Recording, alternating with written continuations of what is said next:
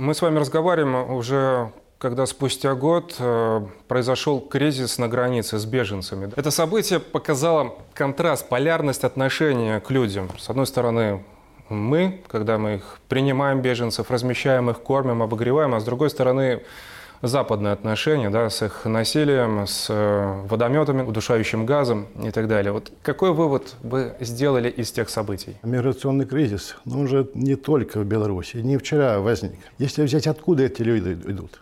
в страны Евросоюза. Они разрушили их дома, города. И причем позвали их к себе. На хорошую жизнь, где-то рабочие места они и пошли. Потом они поняли, что они обманули их и начали ставить забор. Эти люди идут туда к ним не с хорошей жизнью. Ведь это им Беларусь обвиняют. Что мы, и мы им спровоцировали этот кризис. Да неправда это. Но они пошли туда. И они поставили забор, водометы, будем так, колючую проволоку. Они спросились, возьмите нас – Помогите нам выжить. Нам некуда идти обратно. И вы видели брузги. Возьмите простой пример. У нас с нашей соседки в Украине тоже беда.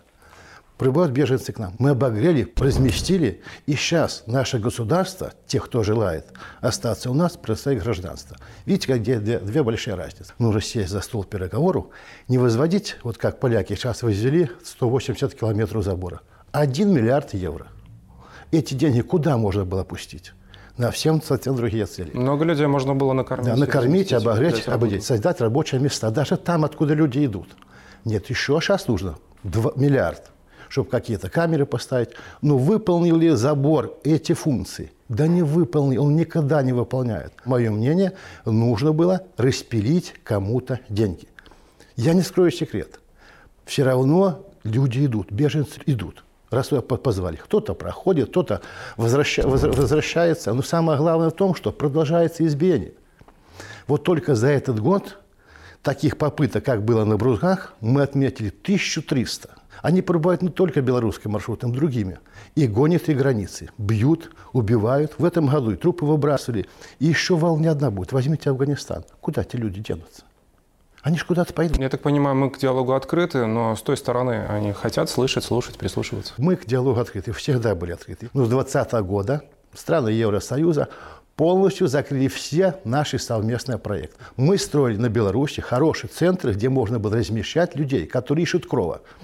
85% готовность. Нет, не будем дальше. Подождите. Это вы для Беларуси устроили? Нет, строили на территории Беларуси. Для вас же, чтобы мы вас обезопасили. Больше мы защищали их.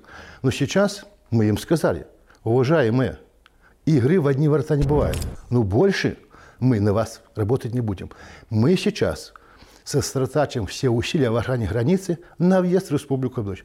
Мы будем действовать только исходя из наших национальных интересов. Какова ситуация на границе сейчас? Вот расскажите в первую очередь про западное направление наше. Ну, на западных границах, вот с Польшей, Литва, Латвия, обстановка более-менее спокойная. Мы несем службу по повседневном режиме погранслужбы. Сопредельная сторона, конечно, Польша где-то пригнала на границу тысяч чем.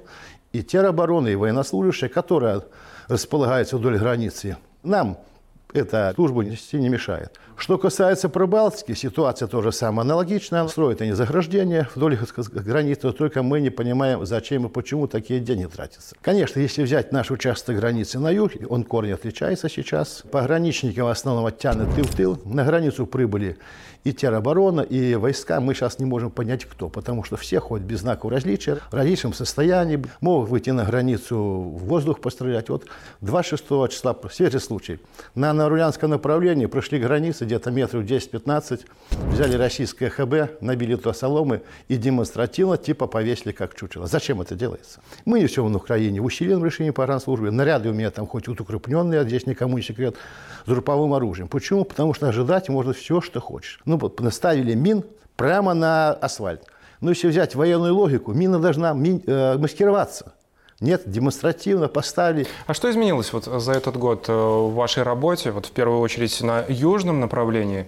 Э, как э, устроится охрана? За всю историю современной Беларуси мы никогда не охраняли границу, где на сопредельности страны идет военный конфликт, где сколько в населении приграничья оружия, Сколько вооруженных сил? Конечно, мы перестроили охрану границы. Мы никогда не ходили на границу с групповым вооружением, с током запасов боеприпасов. Поменялась психология, подходы воспитания солдата, офицера.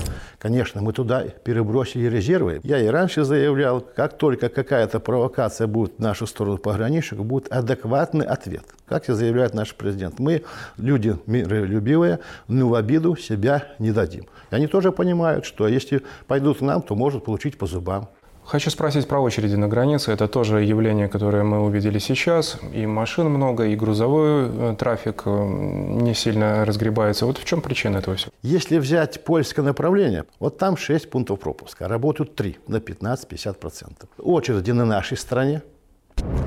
Мы же не можем туда машину отправить, если они не принимают. Создается нервозность, создается предпосылки якобы в тылу. Очередь якобы белорусские пограничники, таможенники этому все. Но когда человек приезжает на границу, он понимает, что это не мы. Неоднократно мы к ним обращались. Давайте выполним наши договоренности. Нет. И особенно их что бесит, скажу грубо, может быть, введение наш безвиз. Раньше поляки своим, условно говоря, премию платили за то, что быстро оформляют, а сейчас, по-моему, за то, что медленно. Если захотеть, все возможности есть. Сутки и очередей не будет. Что необходимо для того, чтобы вот такие вот пограничные игры, нацеленные на нервозность, на создание искусственных препятствий, закончились? В конце концов, мы же соседи, так или иначе будем Первое, жить. это воля политическая. Отбросить все амбиции и работать на человека. Все отбросить. Силы и средства и у поляков, и у латышей, и литовцев, и у нас белорусов все есть. Желание жить в добрососедстве – и чтобы человек, который пересекает границу, не испытывал никаких трудностей. Граница должна быть открыта для законопослушных граждан и надежный щит для негативных элементов.